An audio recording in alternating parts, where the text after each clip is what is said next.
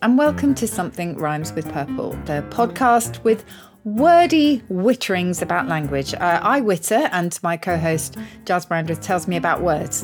Or is it the other way around, It is the other way around. Let's face it, honestly. I mean, Hello, anyway, lovely to see you. well, well, the phrase wittering, um, where there's a place called Wittering, isn't there?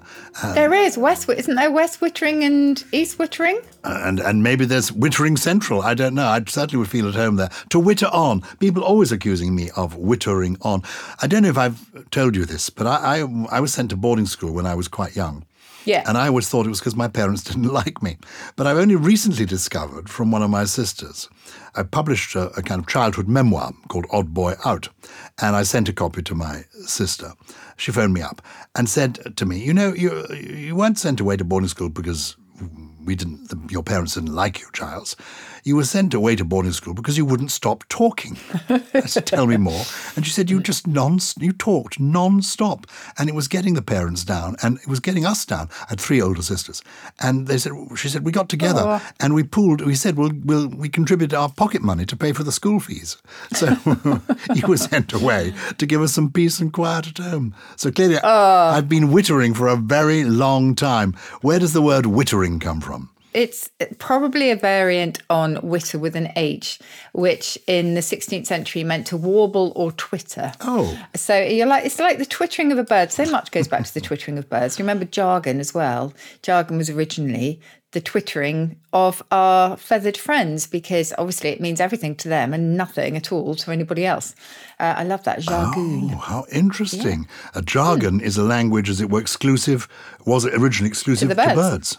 Yes. How interesting. I, I somehow, when you mentioned the bird connection, assumed it was as in jar, night jar, a type of bird called a jar, J A R. Oh, interesting. Is yeah, no, that? Who knows? No, I don't think so. uh, But I'm going to look it up now because that's uh, that will be a lovely trail if it is true. Um, a harsh, inharmonious sound or combination of sounds, as in that's jarring, and a vibration or tremulous movement. So maybe it is about the song. With reference to bird and insects. Oh, a representation of the harsh vibratory sound. So maybe it is all about jarring noises and uh, not to do with jargon. But maybe it is. You never know. You never know. That's the mystery. That's the wonder of the world of words and language. But we're not talking about birds today. What are we talking because, Well, do you remember recently we talked uh, in our podcast called Chenille, we talked about insects and we only really scratched the surface. So we thought we've got the bug for bugs. We're going to beetle through, I'm blaming the producers for this, beetle through the origins of uh, some of our other friends, six legged friends. Good. Okay. Well, we've mentioned bug, being snug as a bug in a rug. Uh, you'll like this because it was first mentioned in a play from 1769 that was staged by David Garrick, who was a celebrated Shakespearean actor, wasn't he? Not only that, he was really the founder of reviving the big revivals of Shakespeare. He did the first Shakespeare celebrations in Stratford upon Avon. David Garrick, absolutely. And there's still a Garrick Theatre in the West End of London. There is a Garrick Club uh, for people involved in the world of theatre, and lots of lawyers belong to it too, in Garrick Street in London. Yes, he still is a major figure to reckon with. Well, the way that he uses it in this play suggests very much that Snug as a Bug in a Rug was already around because obviously the audience would have had to recognize it. And it goes like if she has the mopuses, which was a slang word for money, I'll have her as snug as a bug in a rug. I'm not quite sure what the having means there, but we can glide on from there. And it was used by Benjamin Franklin, who used it to memorialize a pet squirrel. And he says, Here, Skugg lies snug as a bug in a rug. And Skugg was the nickname for the squirrel. I love that. so, that.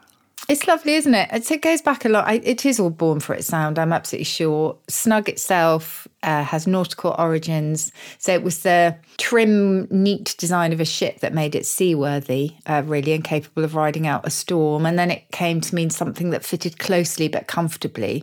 And now, if you are snug, you are kind of cocooned, aren't you, in a very cozy hideout. Two of my favourite words are snug and cosy. Two lovely little four letter words that make you feel secure. I'm, I'm feeling Yeah. snug. And part of a, a public house, uh, the little room, Yes. used to be called the snug. There was a TV series. There is a TV series called Coronation Street. And when I began watching it many years ago, when it began in the early 1960s, there were three elderly, or maybe was it four old ladies, who spent time in the snug at the back of the pub. And I suppose it was called a snug because it was cozy. It's gorgeous, isn't it? And I I think bug is quite interesting in itself as well, because originally it didn't mean the sort of insects, all the, you know, we talk about bed bugs and things, but it originally referred to a hobgoblin or even a scarecrow. Oh. So that was kind of how it started off. And then, yeah, particularly little insects that bite people and suck their blood. So the idea, I guess, is of something kind of mischievous and impish. Good. When I was a child, I loved the stories about two characters called Ant and Bee. Do you remember these little books? Did you No. do them with your daughters? Ant and Bee, wonderful characters. I'm trying to remember who the author was. It was it Helen Bannerman. Anyway, I, I, I'm, I'll check that out. But Ant and Bee, they were delightful little storybooks. And of course, in this country, we have two characters called Ant and Dec, who are television presenters. Um, ant as a word. Uh, has that been around a long time? It has been around for a long time. So it's um, a borrowing from uh, Germanic. So you'll find it in Old English. And it came from a word that originally was spelled emmet, A E M E T E. And anyone who lives in Britain's Cornwall will recognise emmet because there it's the equivalent of Devon's grockle. And emmet is a slang, slightly derogatory term for, maybe affectionate, I'm not sure, for an, a tourist because they run all over the place like ants. Um, but yeah, so they're all related, as is feeling antsy, as though you've got ants in your pants. If you're feeling antsy, you've got you're sort of a bit agitated and restless. And the ant's pants. This is an Australian English. Can you can you guess what that might mean? The ant's oh, it's the ant's pants. No. Have a think think of similar formulations like the cat's whiskers or the Oh, bee's the bee's knees, knees, the ant's bollocks. pants. Uh, so that's what it means. The ant's pants is outstandingly good. Very good. I like that, the Ant's Pants. I like that too. Before people get in touch to say it wasn't Helen Bannerman, she wrote quite different stories. The Ant and Bee stories, I've just checked this now, they were written by Angela Banner. So there was a little Ah. link there. Angela Banner, which was the pseudonym of Angela Mary Madison, born 1923, died 2014, and she began writing these books to teach her son how to read.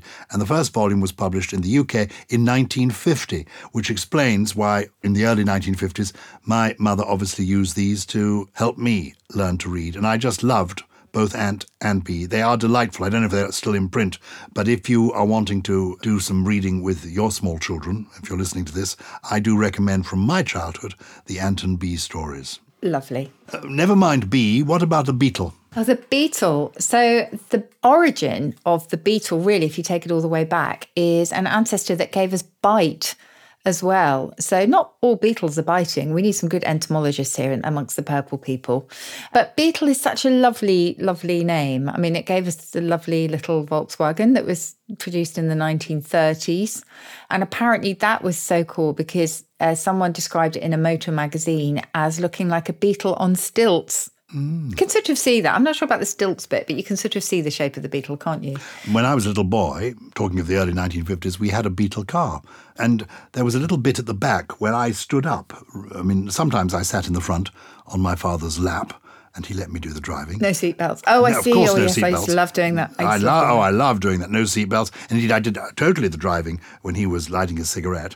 Um, however fast we were going. But there was a, a thing at the back of the Beetle where you put the luggage. There was a kind of place where, as a small child, you could stand inside. Oh, that's very cool. But I tell you what, I would love more than a Beetle car. My, my dad also had a Beetle car that was bright green. He always chose cars that were really lovely, but then of a hideous colour.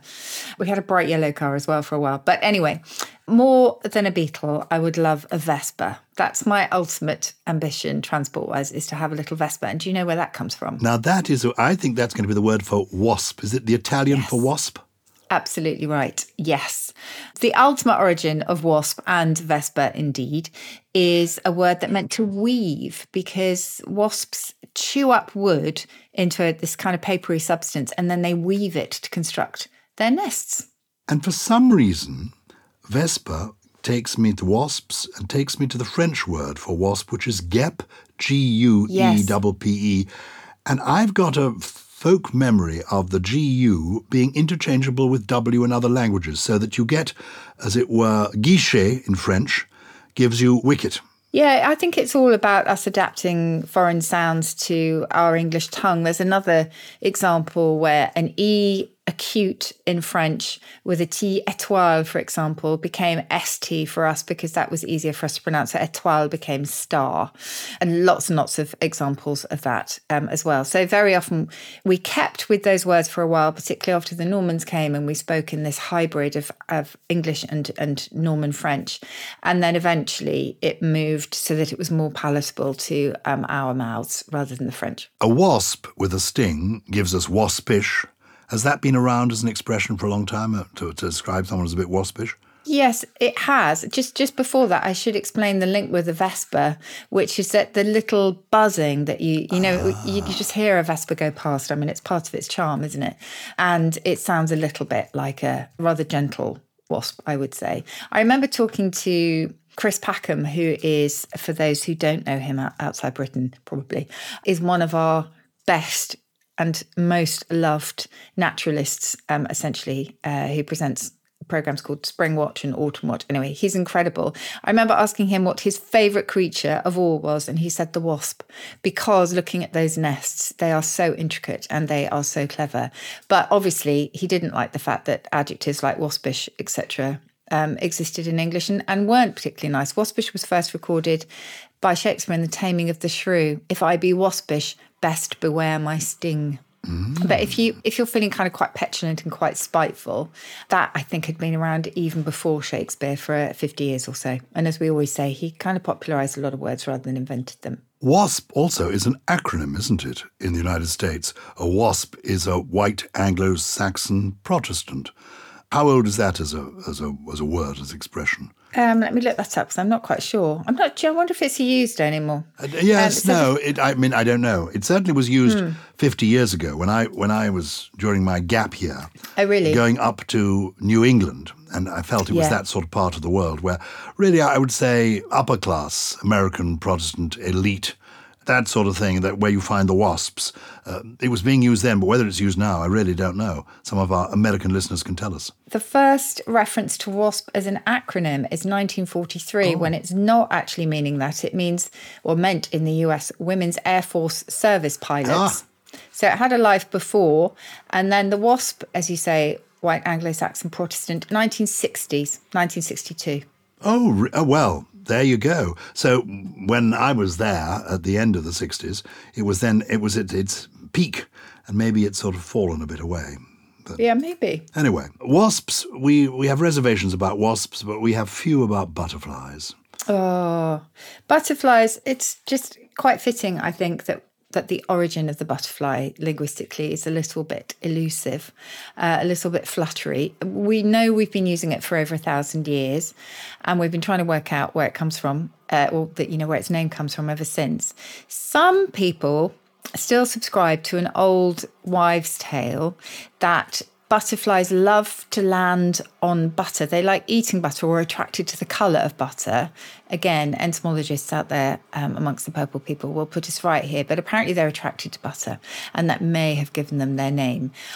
Much more likely in my book is that it's because many common butterflies have pale yellow wings, just like butter. I always thought it was because it was a variant on flutterby. Flutterby, I know, because it's is it Is that not possible? By. I mean, they do mm. What is they that, do. fluttering by but a butterfly? No, it's gorgeous. It's been discounted by the OED that also even less romantically introduces the idea that butterfly poo is kind of yellow coloured. Oh. Uh, so, yeah, you can take your pick. We're not completely sure where it came from, but there's the butterfly effect, of course, as well, isn't there, in chaos theory? Explain that to me. I sort of know it. I mean, the butterfly flaps its wings and the world ends or something. How does, how does the butterfly effect work? Oh, gosh. Well, I'm probably not the best person to talk about this, but I think it is referring to really complex systems whose behavior is really sensitive to slight changes in conditions. So there's the smallest alteration can have strikingly huge consequences, such as a butterfly flapping its wings. What do butterflies do with their wings? Flutter their wings um, on one part of the, the globe and then having an enormous effect somewhere else. So in the 1970s, I think it was first described in relation to the weather and the notion that butterfly fluttering in, I don't know, Rio de Janeiro could change the weather in Chicago. And this is, you relate this to something called the chaos effect. And this is all, this yeah, is chaos some theory. particular school of thinking. Yes, it's a branch branch of maths. I mean, my, my wife thinks our life is is the chaos theory, but we neither of us know what it means. Maybe we don't need to.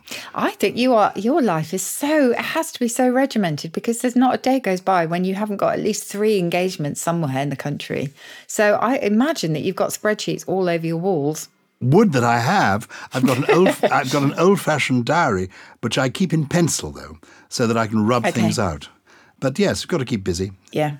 I was reading a bit of Robert Burton's Anatomy of Melancholy, which was this sort of massive, massive work expounding where melancholy came from. Uh, I think it was a thousand pages his book ran to. He spent his life studying uh, melancholy, and Samuel Johnson also read it and said it was the only book that would get him out of bed in the morning. Anyway, one of the one of the cures that both Samuel Johnson and Robert Burton advocated was indeed being busy. Well, one of the things I've been busy doing recently, and it takes us to our next butterfly expression, is I've been busy on Sundays uh, sharing a stage with the great Dame Judi Dench. We've been doing a series of shows at the Gielgud Theatre in London on Sunday afternoons. I'm mentioning it, they're all sold out. So I'm not advertising it, I'm just telling you about it retrospectively, where I chat to Dame Judi about her extraordinary career. And we were standing in the wings about to go on. I was going to go on to introduce her. And she said, Have you got butterflies? And I said, Have I got butterflies? I, I, I've certainly, I've got giant butterflies in my stomach. She said, So have I.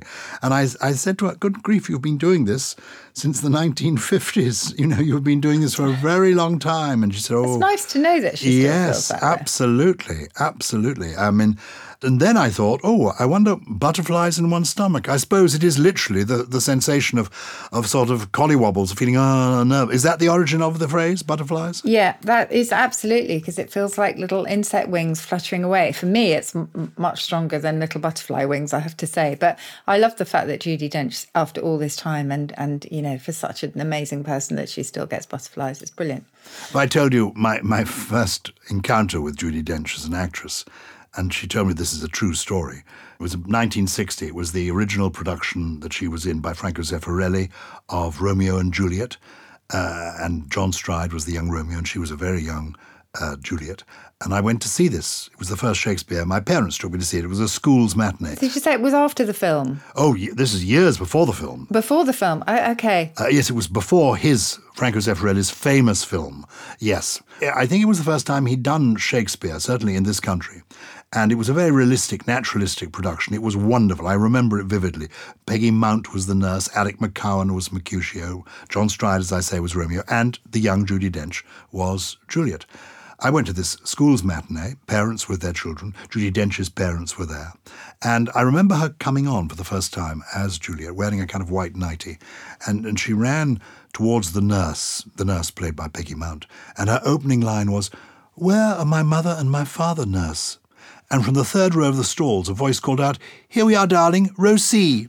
And it was Judi Dench's dad No. offering her reassurance. Oh, that's so lovely. And she said, "It's a, you remember it right. It really did happen." Um, oh, how amazing. Did the audience laugh or was it not audible to everybody? I think the audience did laugh on that occasion, and certainly the audience roared when she retold the story. She told I'm such sure. amazing stories. She could be very naughty on stage. But anyway, the good news is that even the greats sometimes have butterflies in their stomachs.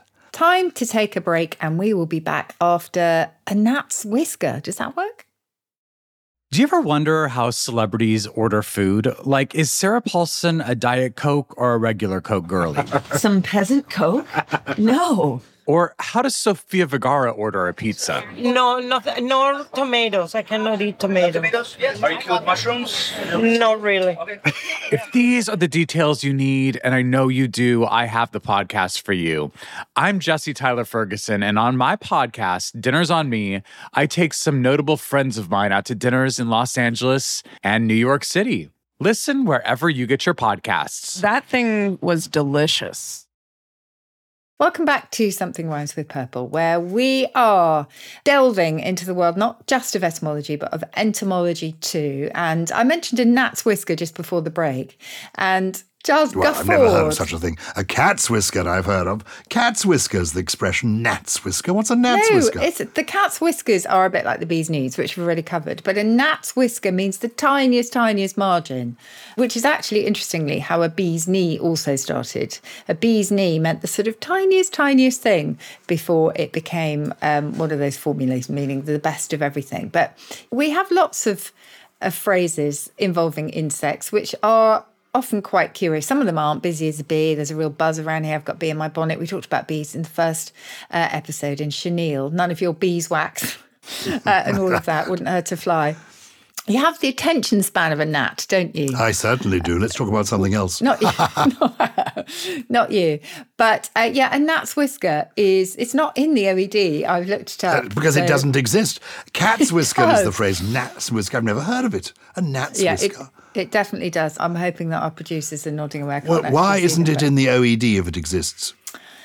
Yes.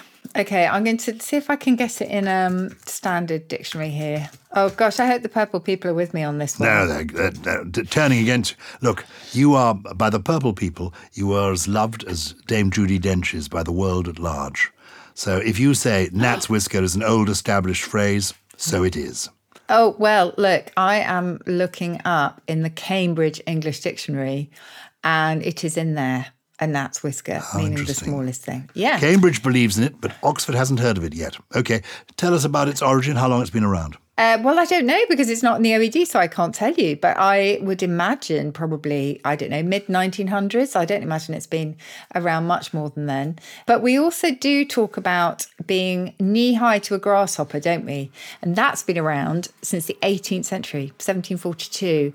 Oh, no, that's the first mention of knee high. 1814 is the first mention of being knee high, not to a grasshopper, but to a toad. Then you could be knee high to a mosquito. Then you could be knee high to a frog, a bumblebee, a splinter, duck in there as well. Um, finally, not until 1957 do we get to the grasshopper. Gosh, knee high to a grasshopper. funny? That is funny. Yeah. And it means being Very short. quite short. Yes. Somebody asked me the other day who was the tallest famous person I'd met. Richard Osman, surely. Oh, I suppose it must be Richard Osman, who is internationally known as a wonderful writer of uh, charming detective stories Yep, Thursday Murder Club. and uh, nationally known as the host of some marvelous game shows. He is very tall. Normally, I would say, uh, I used to say James Stewart, Jimmy Stewart, great Ah. Hollywood star. But I think Richard Osman probably is taller than him. Richard Osman is almost seven feet. Yeah, he is hugely tall. I'm going to have to revise that that name dropping line of mine.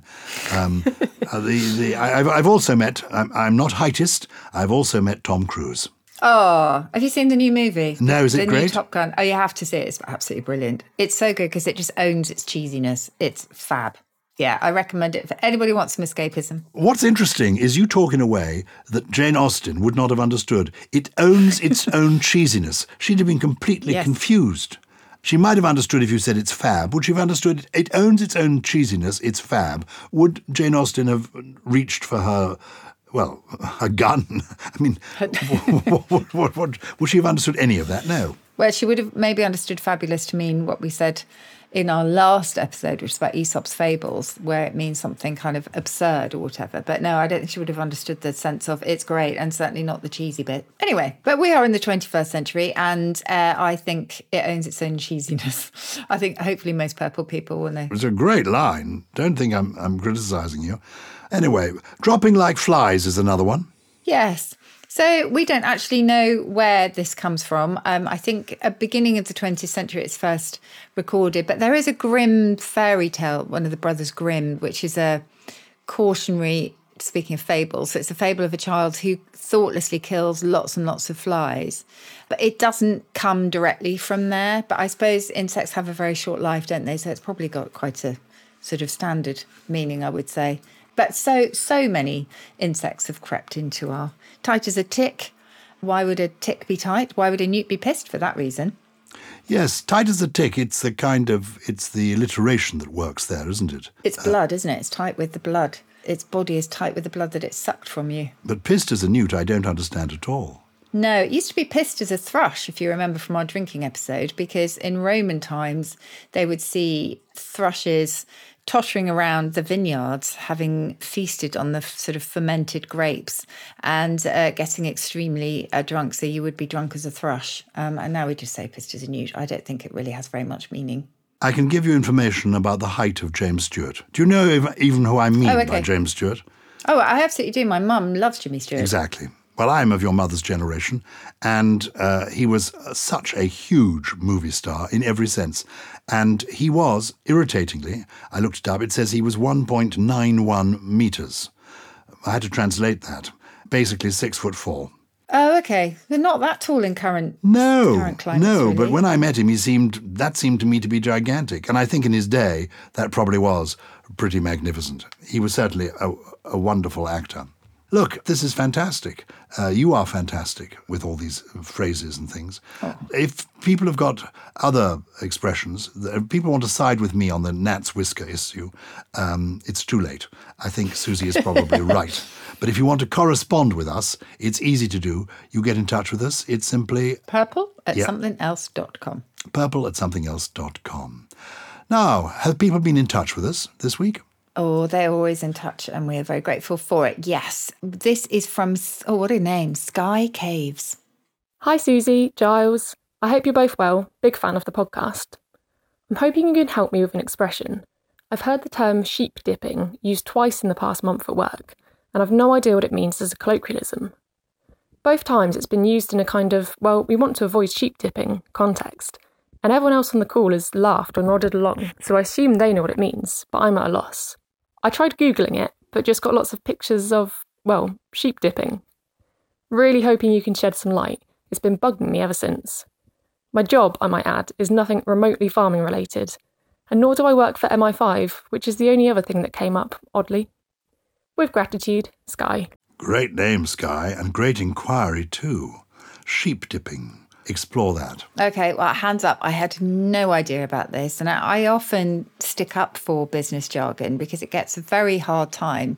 Most people say it's meaningless. It's just, in you, you know, just the BS bingo type thing where nobody really understands what they're saying. Sometimes, though, it can actually be really clever. And this one is clever, but obviously it's not established enough yet that people know what it means.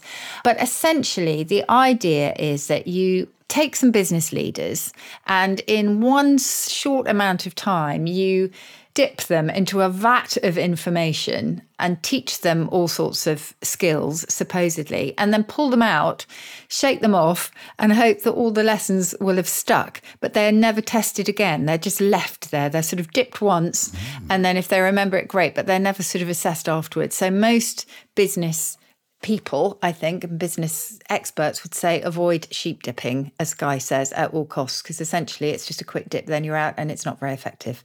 Excellent. Well, there we are. That, that is the answer. Thank you very much, Sky. Um, somebody else has been in touch, and this is Shelley Radin, who is inquiring about something petering out.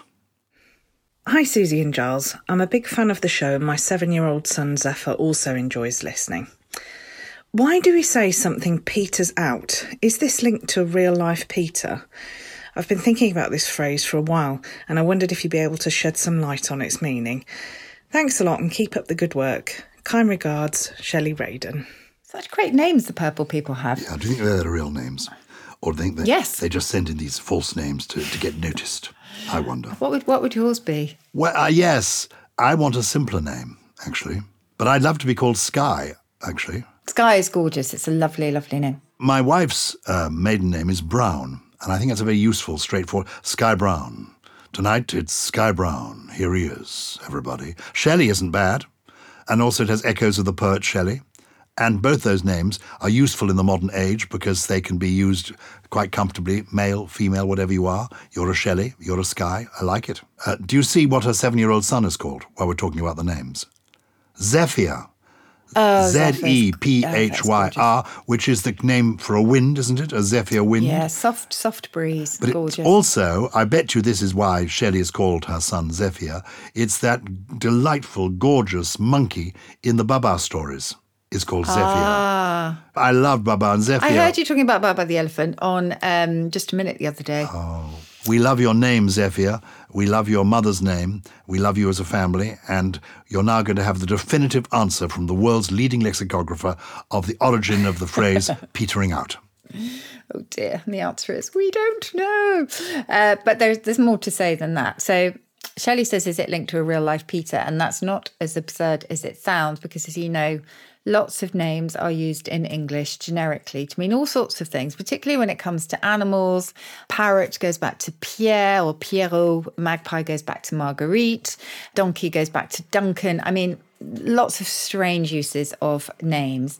And a Peter has variously meant a prison cell in Australian slang, a trunk or a safe, as well as a man's penis. Sorry, Zephyr, on, on that one. Um, but those do not seem to be related to petering out. Now, if you asked me, I would have always said it goes back to the petard that was a small bomb. It was a wooden box filled with powder and it was used to make a hole in a wall. And if you're hoisted by your own petard, you are everything backfires on you essentially literally and that goes back to we've talked about this Giles so many times péter in french meaning to break wind so i would have said that petering out was a little bit like fizzling and the first meaning of fizzling i'm ho- hoping zephyr is enjoying this the first meaning of fizzle if you remember was to break wind quietly so i would have said petering out is the same as fizzling out, and I'm going to stick with that. But if you look in the dictionary, I'm afraid it says origin unknown. Well, I think you've offered us a comprehensive trot around the course, and you've come off the fence yourself and given us what you Yeah. think it is. Actually, I ought to mention here, if you'd, if you'd like to connect with like-minded purple people around the world, there is the Something Rhymes with Purple Facebook group. Uh, and it's run by a longtime friend of the podcast, Craig, uh, and his Craig. and his gorgeous guide dog Bruce. Bruce. And uh, the group is now 500 strong and, and growing quickly. So please join the group. And if you want got questions for us, Susie is ever ready with the answers, and I'm ever ready with the interruptions. It's purple at somethinelse.com. Susie, have you got a trio of interesting words for us this week? I do. Um, so I'm not sure they're all particularly complimentary, these. In fact, the first one definitely isn't. And you will recognize this one from Shakespeare, Giles.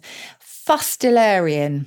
Do you remember in Henry IV, away you scullion, you rampallion, you fustilarian? And it's essentially come into English properly to mean one who pursues worthless objects or aims. And that also links to my second word, which is one of the very big lexicon in English for working ineffectually, and that's to ploiter. And that's to work uh, sort of half heartedly and not achieve very much at all.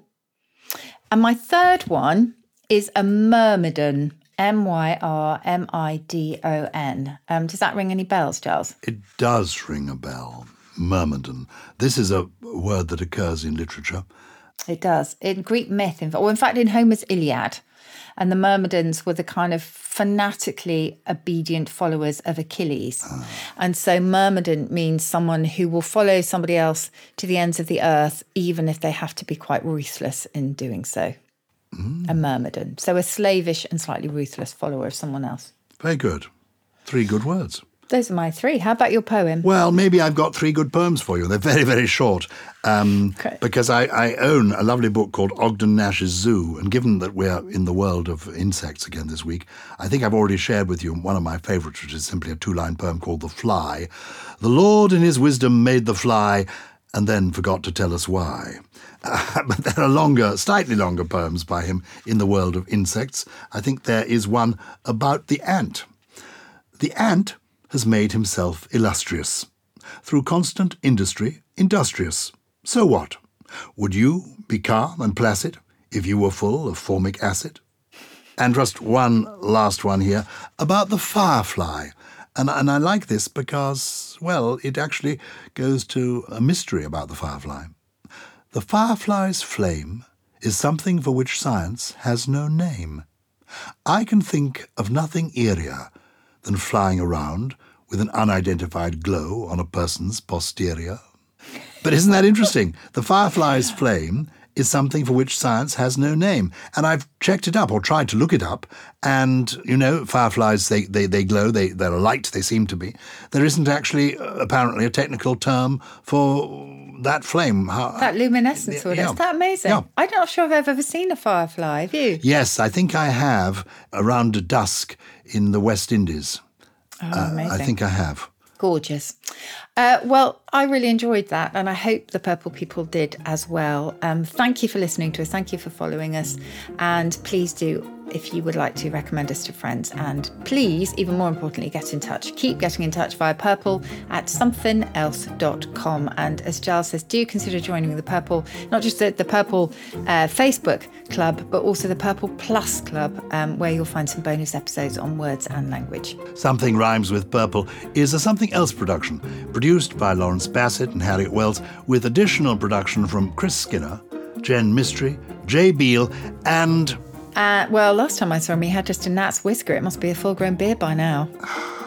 he's knee high to a praying mantis. It's Gully.